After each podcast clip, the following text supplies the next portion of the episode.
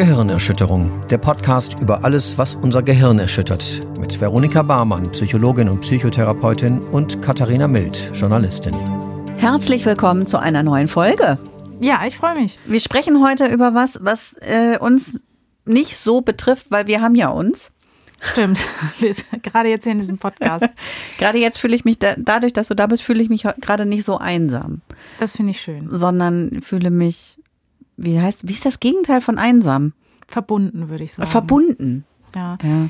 Also es ist ja auch schwierig zu sagen, mh. ob du einsam bist. Das reicht ja nicht, dass ich da bin, sondern zum Beispiel haben wir ein gemeinsames Projekt. Mhm. Und das ist Stimmt. ja was, was auf jeden Fall Verbundenheit Ey, das Gegenteil von einsam ist gemeinsam. Jetzt fällt mir das erst auf.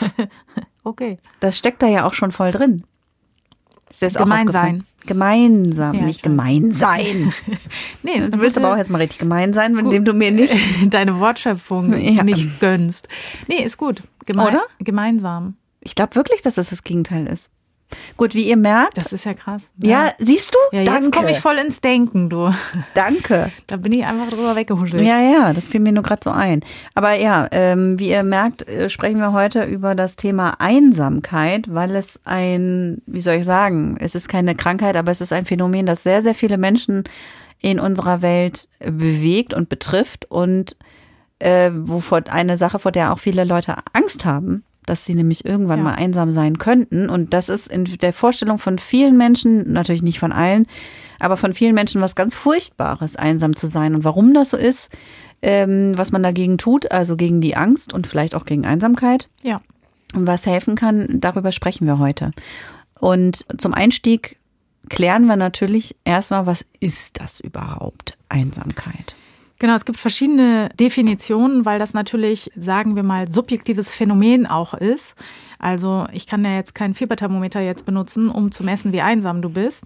Und deswegen, man kann es definieren, dass man einfach sagt, die subjektive Einschätzung, dass das soziale Umfeld dem Bedürfnis nach Bindung nicht entspricht.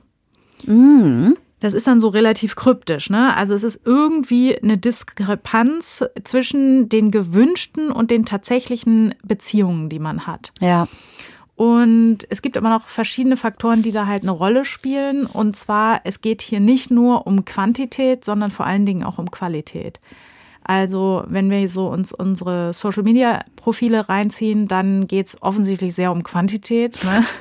Weil wenn ich 10.000 Freunde habe, das finde ich auch immer schon so, ich finde es immer noch witzig, so diesen... Äh, diesen Ausdruck, ich habe 10.000 Freunde irgendwo, ne? Ähm, ja. weil das natürlich ja, niemand hätte ja die Kapazität für echte Freundschaften, wenn man sich jetzt die Qualität wieder anguckt. Ne? Ja. Genau, und deswegen, also ich kann auch, und das muss ich sagen, ist bei mir auf jeden Fall das ist bei mir so und wird auch ehrlich gesagt mit dem Alter immer mehr. Je wunderlicher ich werde, möchte ich sagen. Nee, aber mm, dass ich viel mehr Wert auf die Qualität von meinen Beziehungen lege. Ja. Also früher war mir das schon auch wichtig, dass ich, also, oder wichtig ist so eine komische Sache, ne? Aber ich fand, ähm, nicht viele Freunde haben, war mir früher unangenehmer. Mhm. Sagen wir es mal so. Ich finde ja auch gerade, wenn wir jetzt so über Freundschaft reden, ja. bei mir ist es zum Beispiel so, dass ich halt, also vor allem seit ich Kinder habe, es mir viel, viel schwerer fällt, Freundschaften zu pflegen und aufrechtzuerhalten ja. und, auch, und auch neue Freundschaften zu knüpfen.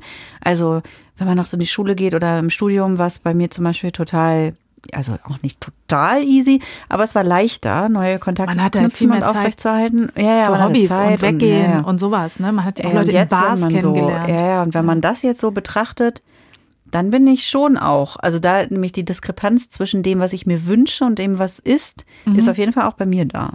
Ja, genau. Deswegen, weil alleine bist du ja mit Kindern quasi gar nicht mehr. Nee. Aber das heißt nicht, dass du dich nicht einsam fühlen kannst. Und deswegen, das ist nämlich auch noch ein wichtiger Faktor. Es geht nicht darum, ähm, sozusagen, wie oft du mit wie vielen Menschen zusammen bist. Das spielt eigentlich keine Rolle bei dem Empfinden von Einsamkeit. Du kannst dich unter sehr, sehr vielen Menschen einsam fühlen. Und umgekehrt, du kannst auch äh, vielleicht ganz wenige soziale Kontakte haben, aber dich nicht einsam fühlen dabei. Mhm. Und deswegen, es geht eben um diese subjektive Diskrepanz, genau wie du es gesagt hast. So, es geht darum, was ich mir eigentlich wünsche von meinen Bindungen was ich mir da erwarte und was ich aber tatsächlich dann sozusagen der Meinung bin zu bekommen. Mhm. Einfach. Ja, und deswegen, das ist auch eine Lebensphase, wo man ja eigentlich denken würde, da müsste man maximal gar nicht einsam sein nach der Geburt von äh, Kindern. Mhm. Aber da hängst du natürlich dann halt aus dem Beruf raus plötzlich ne, ähm, rum und ähm, hast sozusagen, wenn du dich nicht bemühst, also man hat dann ja oft irgendwie so einen Mutti-Kreis, deswegen gibt's ja auch diese PKIP-Kurse und so ein Krams, ne? Aber mhm. das sind dann ja auch oft Beziehungen, die sich neu entwickeln und wo du nicht irgendwie ähm, auf jemanden, also es ist ja selten, dass man jetzt Kinder mit jemandem gleichzeitig bekommt, den man schon ganz lange kennt. Ja. Und dann gleich in der gleichen Lebensphase rumhängt, wo man irgendwie plötzlich vormittags Zeit hat oder sowas. Aber praktisch wär's. Ja, bei meinem letzten Kind war es auch so tatsächlich. Da habe ich mit einer sehr guten Freundin, äh, die war gleichzeitig schwanger. Und das war, da habe ich total schöne Erinnerungen dran, wie man dann so gleichzeitig, da waren wir halt vormittags in so einem Solebad oder sowas. Ja. Aber die meisten Leute sind natürlich in ihrem Alltag dann trotzdem drin und du bist aber als einziger plötzlich draußen. Total, ja. Und von wegen qualitativ hochwertige Bindung. Natürlich hast du eine hohe Bindung an dein Kind. Aber mit dem kann man halt wahnsinnig schlecht über Philosophie oder Politik diskutieren. Und also das muss ich sagen, war bei mir schon eine sehr starke Diskrepanz, die ich naja, empfunden habe. Kommen halt wenig Widerworte, kann auch äh, angenehm sein vielleicht. Nazis raus. genau. genau, ja.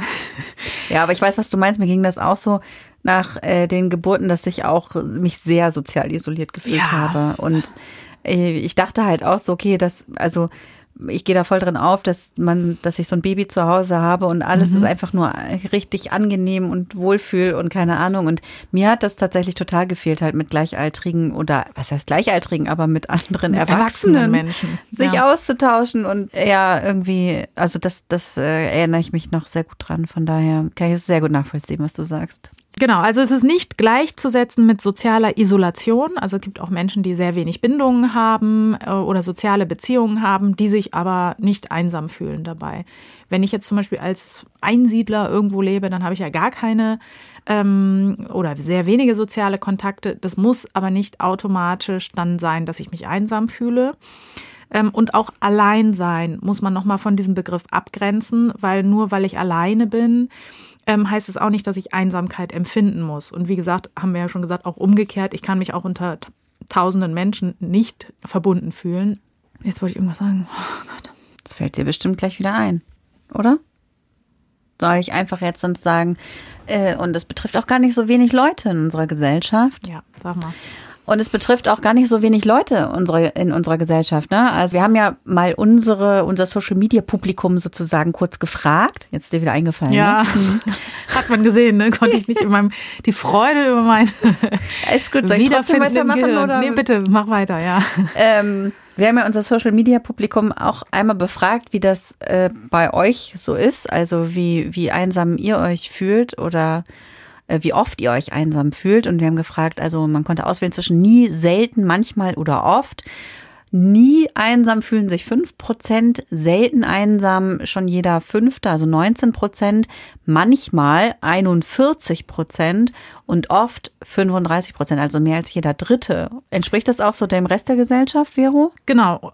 Ihr als unsere Zielgruppe bei Instagram seid offensichtlich der Durchschnitt des Durchschnitts der Gesellschaft. Erstaunlich. Ja, genau. Man hätte ja sagen können, ähm, es folgen uns zum Beispiel mehr Menschen, die auch von psychischen Erkrankungen betroffen sind selber und deswegen ist der Anteil der sich einsam fühlenden höher zum Beispiel. Mhm. Das scheint aber sich hier nicht abzubilden. Ich glaube das auch nicht dass das unbedingt so ist. Und an sich muss man sagen, diese Überblicke, die man aus Umfragen in der äh, Gesellschaft hat, sind nicht so valide, weil es relativ schlecht zu schätzen ist. Mhm. Es kommt immer darauf an, welches Messinstrument man dann zugrunde legt. Meistens sind das Fragebögen, die dann halt direkt oder indirekt nach Einsamkeit fragen.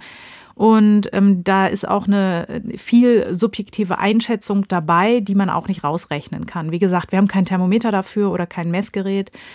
Aber so ungefähr wie diese Zahlen, die du gerade genannt hast, so ist es auch durchschnittlich in der Gesellschaft. Vorhanden. Spannend. Und ähm, was natürlich auch nochmal spannend ist, dann eher sich anzugucken, wie ist denn das aufgeschlüsselt? Fühlen sich denn Männer einsamer als Frauen? Weil die mhm. sind doch so unsozial und die Frauen machen doch immer diese sozialen Kontakte. Ist zum Beispiel nicht so, sondern es ist Männer und Frauen, da gibt es keine Unterschiede. Ähm, die sind gleich betroffen. Was ich auch neulich als äh, Vermutung gehört habe, ist, auf dem Land muss das ja alles viel besser sein, weil wir haben ja unsere Vereine und ähm Stimmt, und auch die Anonymität in der Großstadt ist ja auch immer so gerne ja. herbeizitiert. Genau. Und äh, ne, wir sind ja alle bei der Freiwilligen Feuerwehr und machen jedes, jedes Wochenende ein Grillfest oder so. Mhm. Das ist natürlich auch nicht so, weil also gegrillt, sage ich mal, wird auch in der Stadt.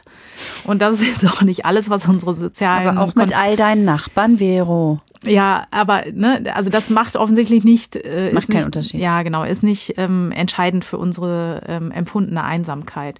Wir können in einem Wohnblock leben, anonym sein, wir können aber auch in einem Häuschen auf dem Land leben und dort auch anonym uns mhm. ähm, von allen anderen absondern. Genau, also auch da gibt es keine Unterschiede, aber es gibt so ein bisschen über die Lebensphasen gibt es Unterschiede. Das haben wir jetzt zum Beispiel in der Pandemie gesehen, dass da die unter 30-Jährigen sich relativ stark einsam gefühlt haben, was eben daran lag, dass wenn Lockdown ist und man eben keine Familie und Partnerschaft hat, dann saß man natürlich alleine im Lockdown. Mhm. Und die Ressource, die ich als unter 30-Jähriger durchschnittlich habe, um mich nicht einsam zu fühlen, also Peer Groups, Freunde, die ich treffe und so weiter, die waren mir ja verboten. So deswegen macht das auch Sinn, Genau, und auch sozusagen im hohen Alter empfinden Menschen auch relativ starke Einsamkeit zum Beispiel, weil sie eben auch aus vielen gesellschaftlichen Zusammenhängen einfach rausgerissen sind. Ja, nachvollziehbar. Ja. Und wie sich das äh, anfühlt, Einsamkeit, äh, das ist ja wahrscheinlich auch äh, ziemlich individuell. Das ist richtig, wobei viele Menschen das als schmerzhaft mhm. ähm, beschreiben, was ja interessant ist, weil es ist ja eigentlich ein theoretisches Phänomen sind ja im Grunde Gedanken. Ähm, aber die schlagen sich wirklich körperlich nieder und viele beschreiben das eben auch, ähm, ja, dass das weh tut quasi. Und das ist tatsächlich auch, das haben wir auch unser Instagram-Publikum gefragt und äh, das haben auch einige geschrieben, dass es ähm, sich schmerzhaft anfühlt. Einige haben zum Beispiel auch geschrieben, äh, von einer inneren Leere oder generell dieses Bild der Leere kommt häufiger vor. Eine hat geschrieben, wie wenn einem die Eiskugel vom Hörnchen rutscht. Leer. Oh ja, das finde ich ein schönes Bild. Ja. Und viele beschreiben auch schwere, schwere Leere. Es reimt sich jetzt ein bisschen albern, aber schwere kommt auch häufiger vor. Natürlich auch so Wörter wie Traurigkeit, äh, Isolation, abgeschnitten von der Welt zu sein. Manche sind, fühlen sich auch unruhig, beschreiben so eine Unruhe, was Dunkles kommt auch häufiger vor. Und einer hat auch geschrieben, irgendwie fühlt es sich an, als ob man einfach nach und nach unsichtbar werden würde. Das finde ich auch sehr eindrücklich. Ja.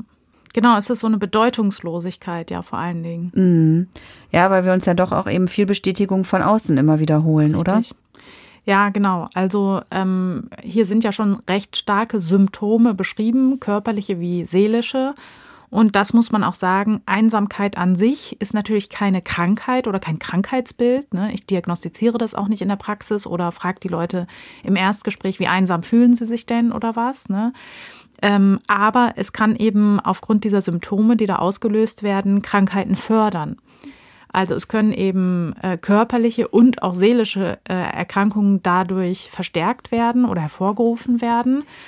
Und das ist gar nicht so ohne. Okay. Ähm, und zwar, wenn man sich das körperlich anschaut, gibt es da eben Bluthochdruck zu nennen, koronare Herzerkrankungen, Herzinsuffizienzen, Diabetes, das Schlaganfallrisiko, Herzinfarktrisiko steigt, das Immunsystem wird geschwächt dadurch und auch so demenzielle Erkrankungen oder auch Alzheimer ähm, treten häufiger auf. Das klingt gruselig. Ja, richtig, auf jeden Fall. Und auch in psychologischen Erkrankungen sind natürlich Depressionen, Angststörungen und so weiter, die dadurch auch gefördert werden können. Mhm. Äh, insgesamt muss man sagen, die Lebenserwartung sinkt messbar. Das finde ich schon sehr beeindruckend mhm. im Grunde. Es liegt, äh, wenn man sich die Forschungsergebnisse anschaut, an vermittelnden Variablen und zwar Menschen, die einsam sind, schlafen schlechter, haben ein höheres Stressempfinden und äh, sind auch oft sozusagen, ähm, haben die äh, ungünstige Verhaltensweisen eher, die ernähren sich schlechter, die bewegen sich seltener und das fördert natürlich all die genannten Erkrankungen, die wir jetzt gerade gesagt haben. Mhm. Deswegen gibt es zum Beispiel auch ähm, verschiedene Länder, die sich da, wo sich politisch tatsächlich um das Phänomen Einsamkeit mehr gekümmert wird. Ähm, so gibt es zum Beispiel seit 2018 in England tatsächlich äh, eine Einsamkeitsministerin. Okay. Und ähm, die eben Kampagnen macht, um dagegen vorzugehen, um die Menschen mehr sich verbunden zu fühlen, weil man eben gesehen hat, oh, das ist ein, ein Phänomen, was eben hohe Kosten für das Gesundheitswesen ähm, verursacht, einfach. Ja. Also, aber das Hauptproblem ist nicht, dass man, dass man sozusagen wenig so, soziale Kontakte hat, sondern das Hauptproblem ist das Gefühl der Einsamkeit, ja. beziehungsweise das, diese Diskrepanz zwischen Wunsch und Wirklichkeit. Ja, das stimmt. Wobei also weniger soziale Kontakte schon auch korreliert mit Einsamkeitsempfinden. Mhm. Also ähm, deswegen ist es auch so, dass gewisse Risikofaktoren, die du im Leben halt erleiden kannst, das fördern das Auftreten von Einsamkeit. Und das ist zum Beispiel Arbeitslosigkeit. Und da denke ich, ist äh, auf jeden Fall auch der vermittelnde Faktor, dass ich natürlich meistens soziale Kontakte über die Arbeit knüpfe. Mhm. Und natürlich auch oft ein sinnstiftendes Gefühl oder eine Nützlichkeit, die ich äh, empfinde oder sowas. Ne? Ähm, das geht natürlich auch damit einher, aber es ist meistens sind es schon auch die Menschen, die ich treffe auf der Arbeit trifft jetzt auf mich nicht so zu. Hm. Ich arbeite allein. Naja. Aber zu mir kommen ja Menschen. Zu dir kommen Menschen genau. und die genau. machen auch, dass du dich vielleicht nützlich fühlst. Manchmal. Das auf jeden Fall. Das mhm. ist wirklich das Beste an meinem Job, dass ich wirklich, ich frage nie, warum mache ich das, weil das jeden Tag klar auf der Hand liegt, warum, mache ich, warum ich das mache. Mhm. Weil ich wahnsinnig reich werde. Nicht. Und sind wir jetzt als Menschen dann auch eben so angelegt, dass man, äh, dass wir halt eben diese sozialen Kontakte brauchen? Oder ist das auch, ich denke mir halt, okay, es könnte auch was sein, was uns die Gesellschaft so eintrichtert.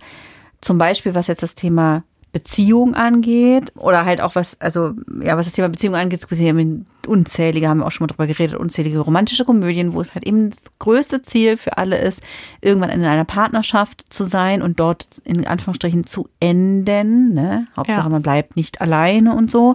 Und ich meine, durch die sozialen Netzwerke ist ja auch dieser Druck, möglichst viele Freundschaften zum Beispiel zu haben, möglichst viel zu erleben und möglichst coole Sachen irgendwie zu machen und es zu zeigen, ist ja auch einfach enorm hoch geworden. Ja, auf jeden Fall.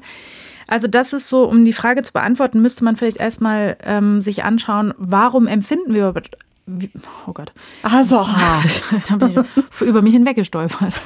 Äh, warum empfinden wir überhaupt Einsamkeit?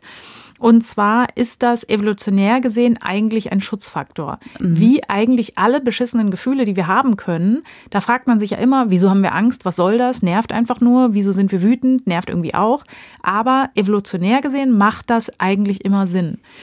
Und so ist es eben auch, dass Einsamkeit ein Schutz ist, damit ich eben soziale Interaktionen eingehe. Weil wenn wir uns jetzt vorstellen, wir leben noch als Urmenschen in der Prärie, dann ist natürlich, wenn ich da so als einsame Person rumstreife, ist natürlich mein Risiko zu sterben viel, viel höher. Ne?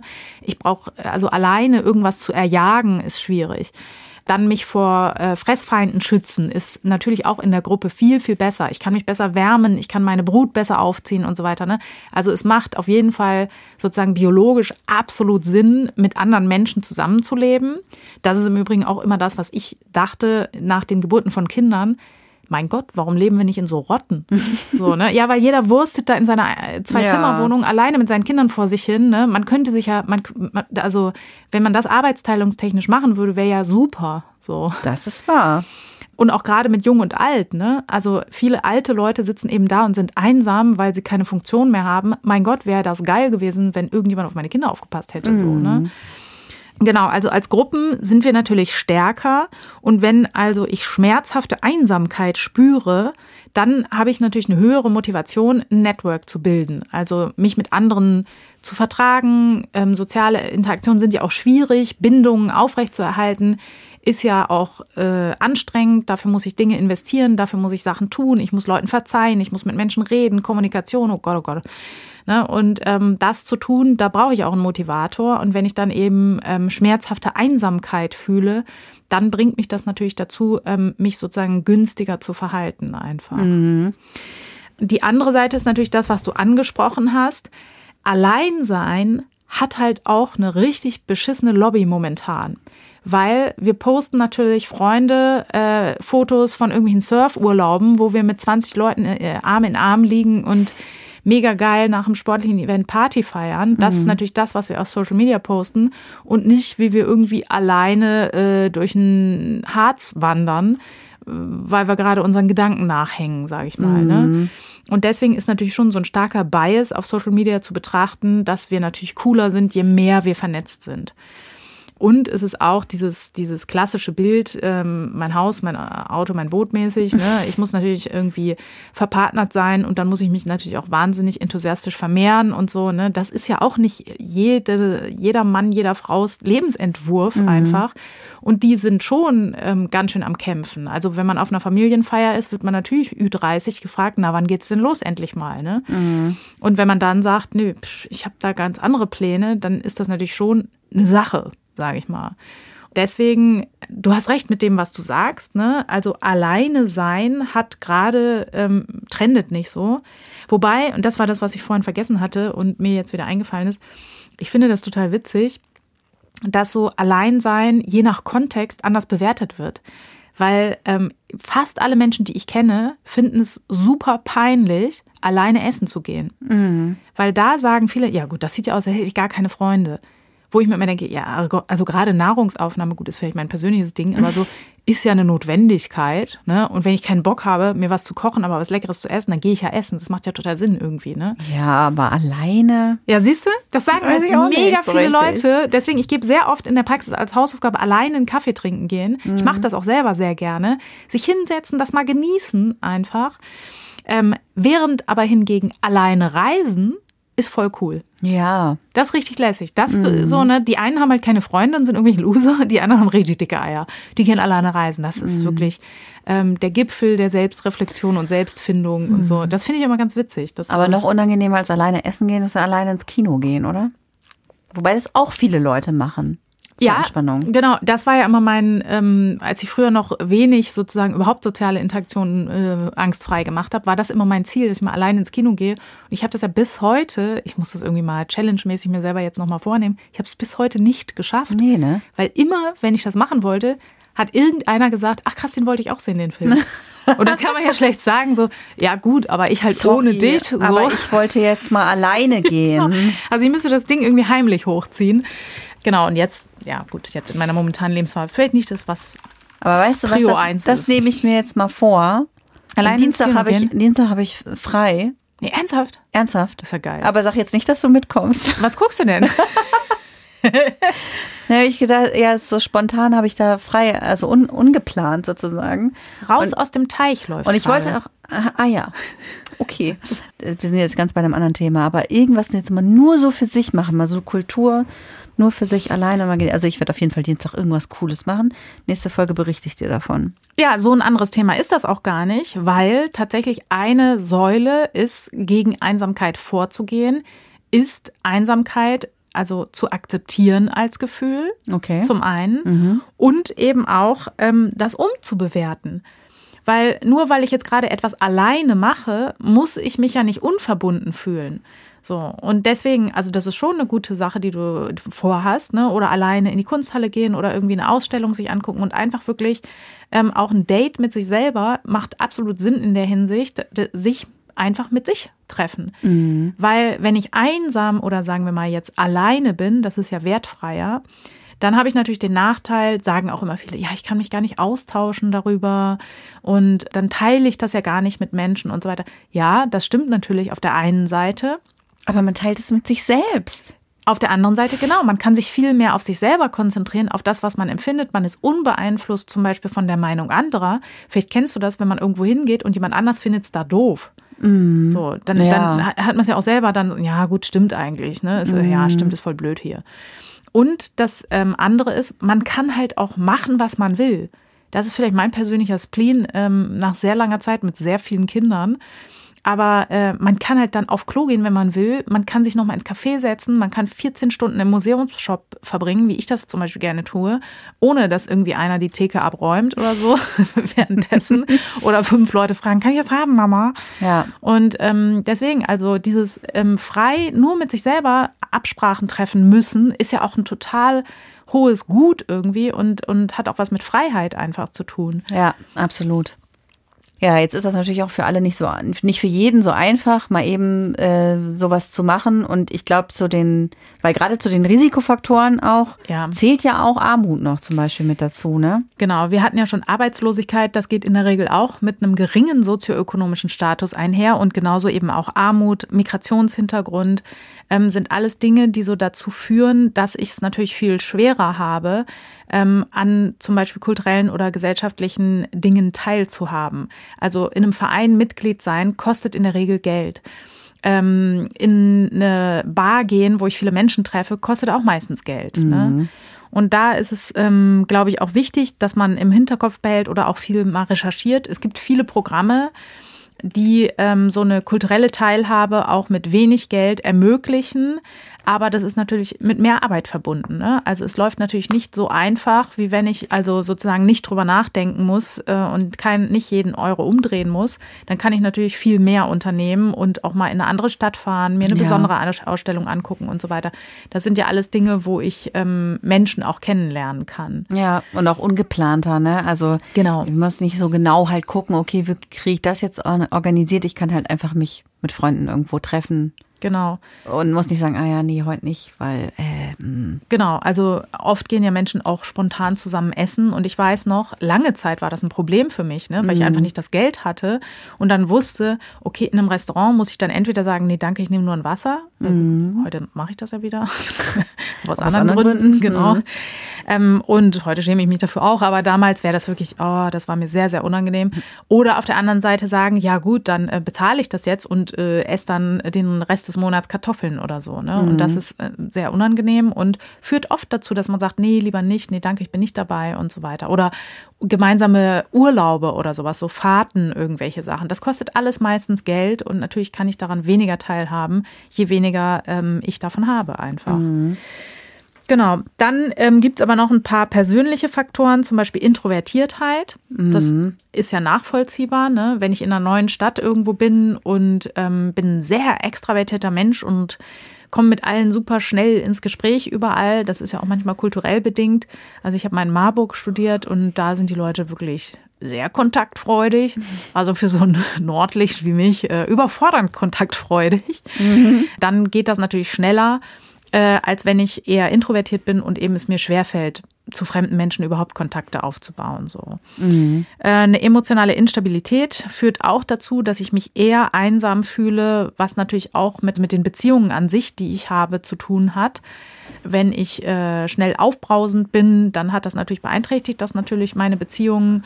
Und äh, eine emotionale Instabilität kann eben auch ähm, bei Einsamkeit in so einen Kreislauf reinführen.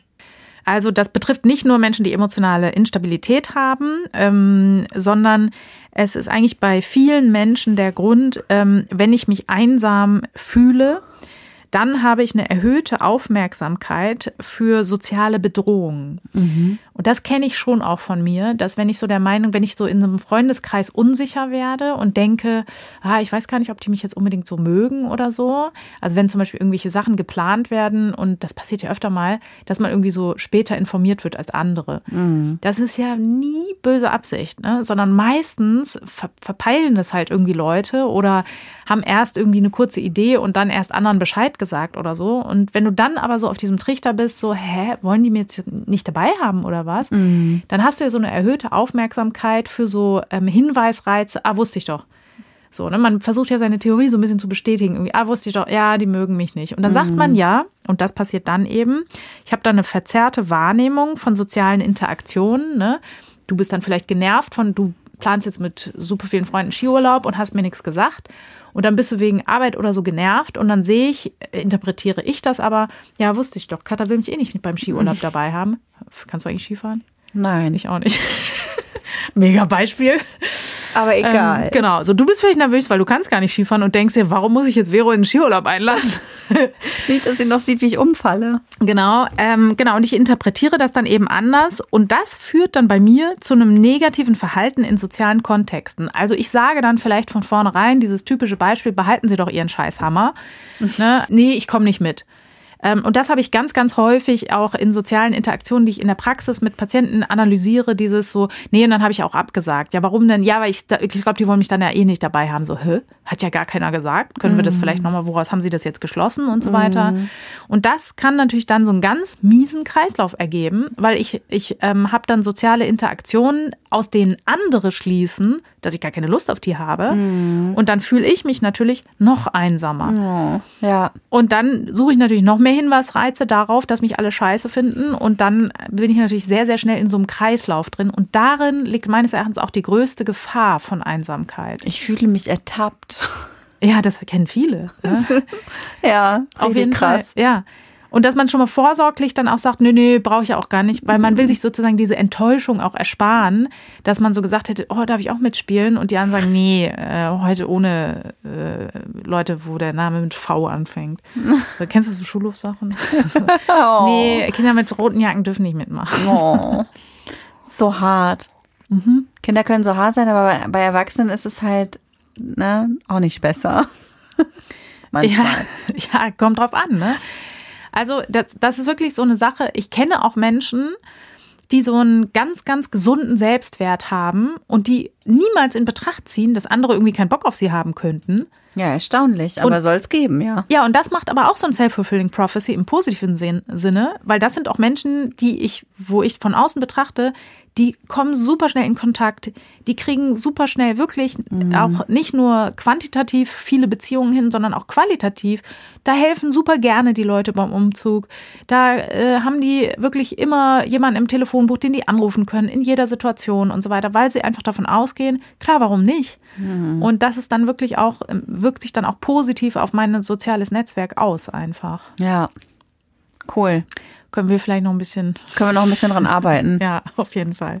Wobei ich da besser geworden bin, muss ich sagen, weil das war wirklich früher ein großes Problem von mir, dass ich schnell gedacht habe, ach so, ja, ist ja klar, dass die nicht äh, nichts mit mir zu tun haben wollen. Mhm. Und heute, ich sag mal so, ist mir das egaler. Ja, da bin ich schon stolz drauf. Du bist jetzt gar nicht so beeindruckt. Nein, ja, es ist, ist, ist dir egaler und dann ja, ich akzeptiere dieses Gefühl eher. Das ist es vielleicht. Ach so, okay. Also ich habe Aber Beispiel, du, du glaubst jetzt nicht, dass es wirklich so ist. Nee, also also oder also weißt du, ich meine, mhm. das Ding ist, es klingt jetzt so, als würdest du aber nach wie vor davon, es, es, klingt jetzt so, als würdest du nach wie vor davon ausgehen, dass die dich wirklich nicht dabei haben wollen. Aber es ist dir egal, machst aber trotzdem mit. So klang es gerade. Ja, ein so ein bisschen ist das auch. Also ähm, ich sag mal so ein Beispiel, man sieht äh, Fotos auf Social Media, dass Freunde von einem sich getroffen haben. Man mm. wusste es gar nicht. Mm. Das macht ja immer so ein bisschen mieses Gefühl. Ja. So, ne? Und dann, ähm, früher habe ich dann halt gedacht, ja, okay, ich hasse die, ich muss die Freundschaft abbrechen, die sind ja, die scheißen ja komplett auf mich. Ja. Das ist übertrieben gesprochen, aber ich war schon oft auch sehr gekränkt. Mm. Und ähm, heute ist das halt so, dass ich dieses Gefühl schon fühle und ich kann da, also momentan, bis jetzt habe ich das noch nicht geschafft, da irgendwas gegen zu tun. Ich fühle dann schon so, oh ja, krass, mhm. da wollten sie dich wohl nicht dabei haben. Mhm. Aber es ist so ein bisschen, ist ja auch okay. Also das Ding ist, ich treffe, also wenn, wenn man da so einen Perspektivwechsel macht, ne, ich fahre ja auch oft in eine Stadt, wo ich zehn Freunde habe, treffe aber nur einen. Ja, und dann sage ich ja auch nicht immer alles. Ja, eben. Ja, ja. Und dann sage ich ja nicht zu den neun anderen, die sind scheiße. Genau, Boah, aber dann ist sozusagen bei dir aber der, die, die Schlussfolgerung ist nicht halt sofort, die finden mich kacke, sondern es wird irgendwie Gründe dafür geben. Es wird geben. irgendwelche Gründe dafür genau. geben, ich sollte das nicht zu wichtig nehmen, genau. sozusagen. Genau, ja, ne? genau. Ja. Also ich, ich, ich weiß, ich kenne mich, ich empfinde das so, mhm. aber ich akzeptiere das jetzt einfach so, wie das ist. Und es wird auch, es wird sich auch ergeben. Also früher habe ich dann auch gehandelt, ne? Dann habe ich auch, also das Schlimmste, was ich mal gemacht habe, ist dann jemanden anzuschreiben und zu sagen, ja, ich bin tief getroffen, so wie konntest du jetzt mir nicht Bescheid sagen? So, und sowas mache ich einfach nicht mehr. Ganz einfach. Sorry, ich muss mal kurz rascheln. Ja, macht gar nichts. Was ist das bitte für ein Taschentuch? Ja, aus, aus Pappe oder was? Das ist ja unmöglich. Das ist extra ein Radiotaschentuch oder was hier? Also wirklich das lauteste Taschentuch, was ich in meinem Leben gesehen habe. Bist du sicher, dass das nicht eine Knisterfolie ist? Das liegt nur, das liegt nur am Mikro. Ja, wahrscheinlich. Das ist ein ganz normales Taschentuch. Ja, aber da wundere ich mich sagen. dann, dass nicht dein Blinzeln übertragen wird. das macht sich ja auch Geräusche. So klick, klick, klick, wie bei der Maus. Ja, genau. So, ähm, fein. Und wir haben vorhin auch schon gesprochen über die, also was das halt auslösen kann, gesundheitlich auch, ja. ne, für den Körper. Wir haben aber jetzt noch nicht gesprochen über die Auswirkungen äh, auf psychische Erkrankungen, oder? Genau, also es kann natürlich depressive Verstimmungen auslösen. Ähm, das weiß man auch, wenn ich isoliert bin und mich einsam fühle. Ähm, dann äh, ist es natürlich nachvollziehbar, dass auch meine Stimmung in den Keller geht.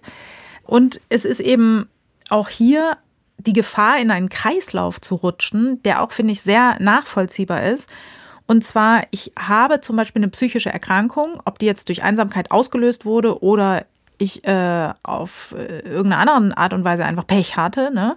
Also jeden kann es treffen und da braucht man auch keine besonderen Bedingungen. Du kannst ja immer irgendwas bekommen. Du hast jetzt eine psychische Erkrankung, geht das ja in der Regel, dafür machen wir zum Beispiel diesen Podcast, mit einer Stigmatisierung einher. Mhm. Und in unserer Folge zu ähm, der Stigmatisierung von psychischen Erkrankungen haben wir auch gesprochen über Selbststigmatisierung.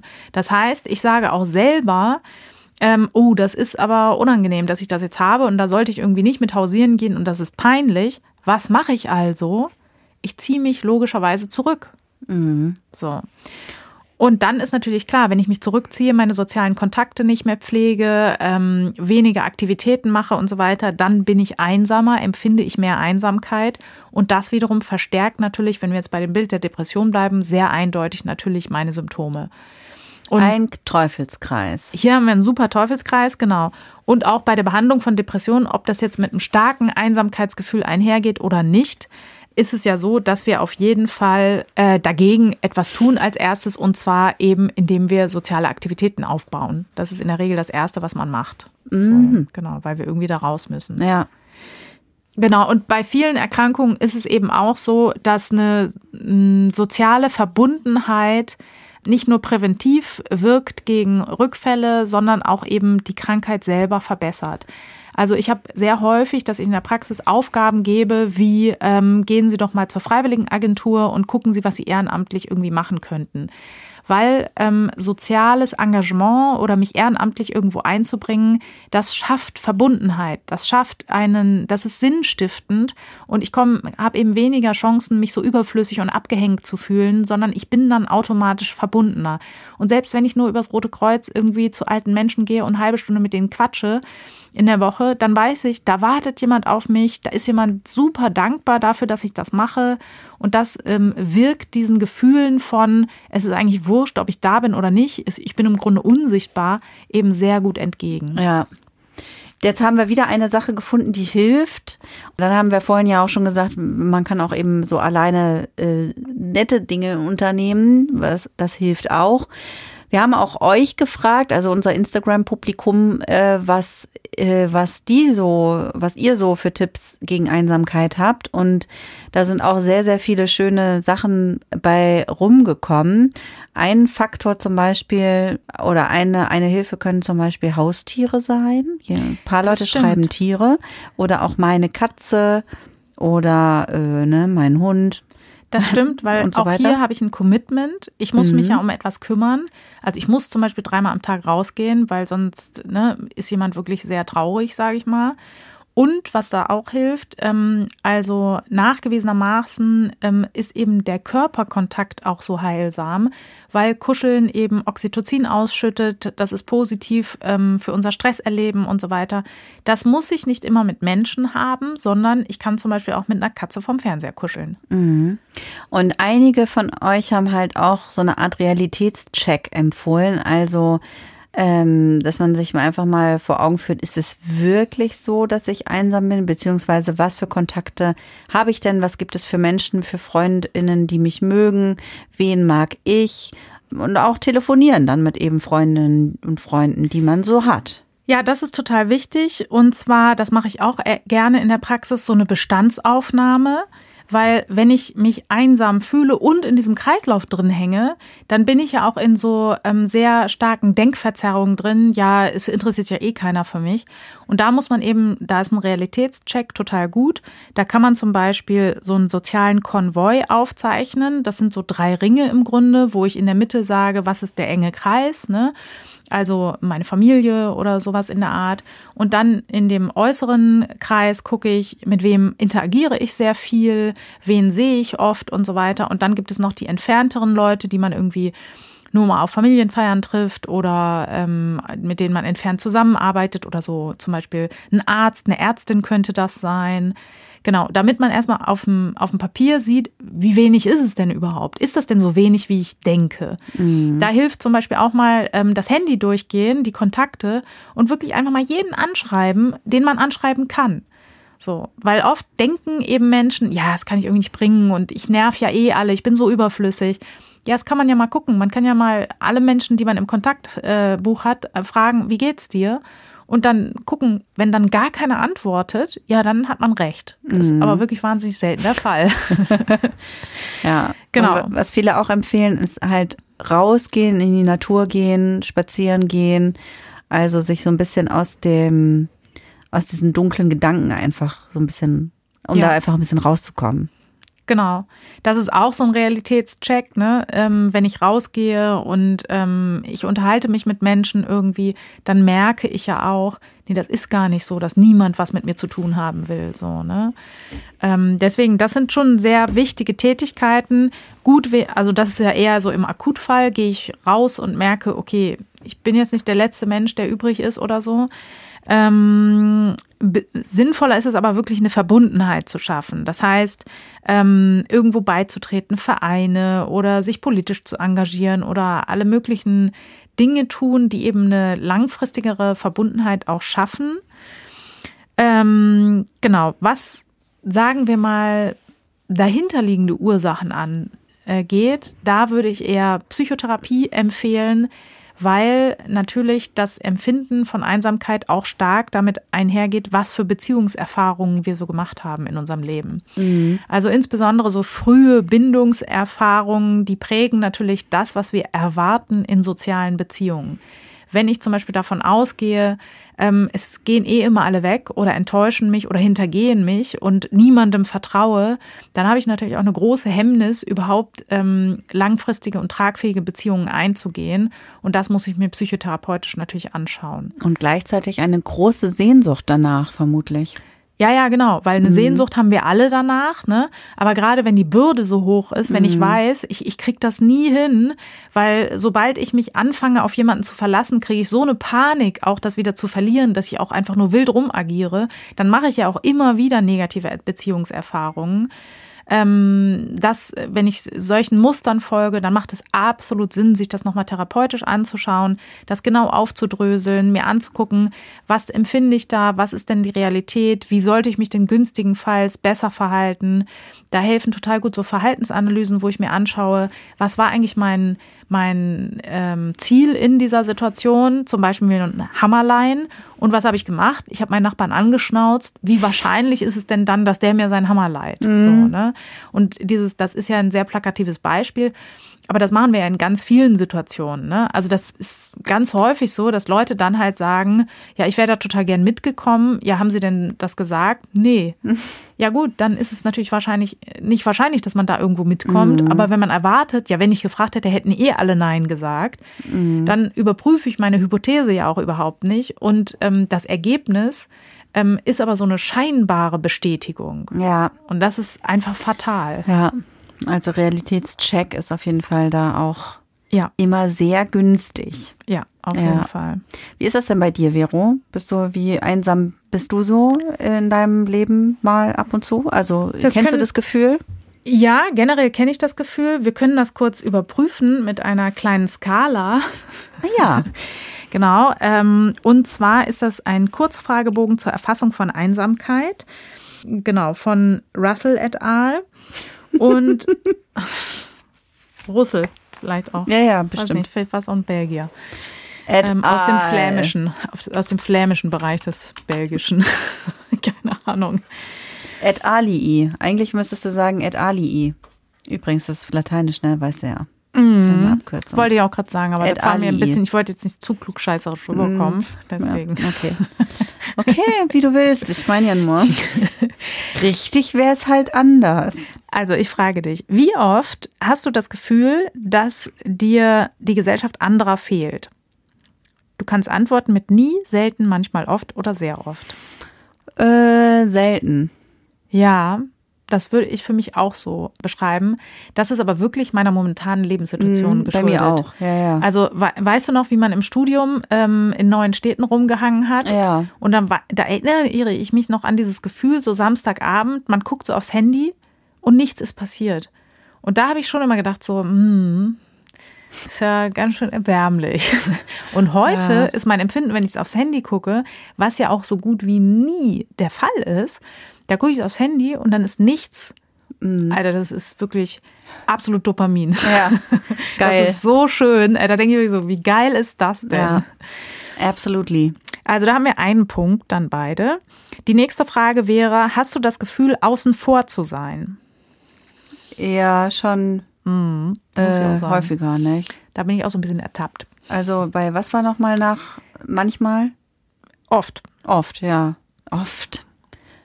Ja, Außen vor. das wäre, ja, also bei mir würde ich manchmal sagen, aber ich will dich nicht beeinflussen. Ja, so kann ich auch einen halben, so zwischen manchmal und oft. Leider nein. Doch, bitte. Komm, Nein, führ noch das mal geht bitte für nicht. mich eine extra Kategorie ein. Ja gut, dann gebe ich mir jetzt auch manchmal und beim nächsten Zweifeln gebe ich dann einen mehr drauf.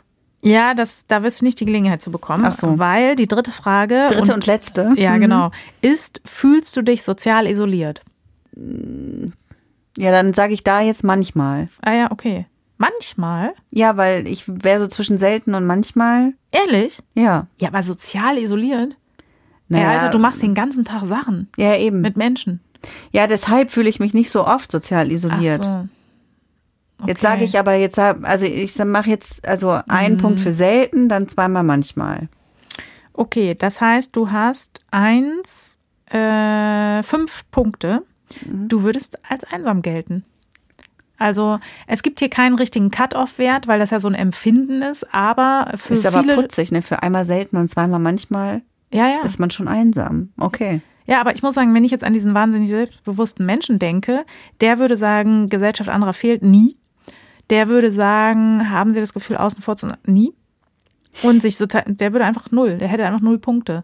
Also das ist schon so, nur weil wir halt viele Menschen kennen, ist in uns beiden schon angelegt, dieses Gefühl sozusagen nicht dazuzugehören, ist uns jetzt nicht fremd. Nee, das ist ja aber auch so. Ja, das ist, Muss wenn, ich auch zugeben. Genau, und Ja. das ist vor allen Dingen, das ist natürlich korreliert mit einem geringeren Selbstwertgefühl. Auch das wissen wir auch nicht erst seit der Folge zu Selbstwert, Ja. dass das auch das Genau. wir gut kennen. Auf jeden Fall. Ja.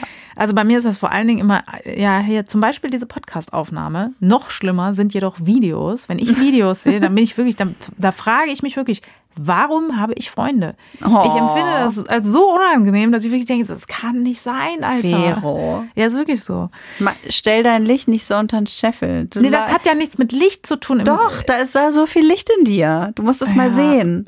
Du strahlst so viel Licht aus. Jeder will mit dir befreundet sein. Nein, oh mein Gott, nein. Ja, auf jeden Fall. Das ist einfach sowas von Du wirst nicht rot. Ich, du zutreffend. musst den, Ja, HörerInnen das- da draußen sagen, dass du rot wirst. Ja, weil Sehr das unangenehm. Nee, weil das wirklich richtig starke kognitive Dissonanz auslöst bei mir, wirklich. Weil ich wirklich auch denke dann, wenn ich ganz ehrlich bin, denke ich halt, was laberst du denn jetzt hier? So, Ja. Das ist ja, das kann Das- ja gar nicht stimmen.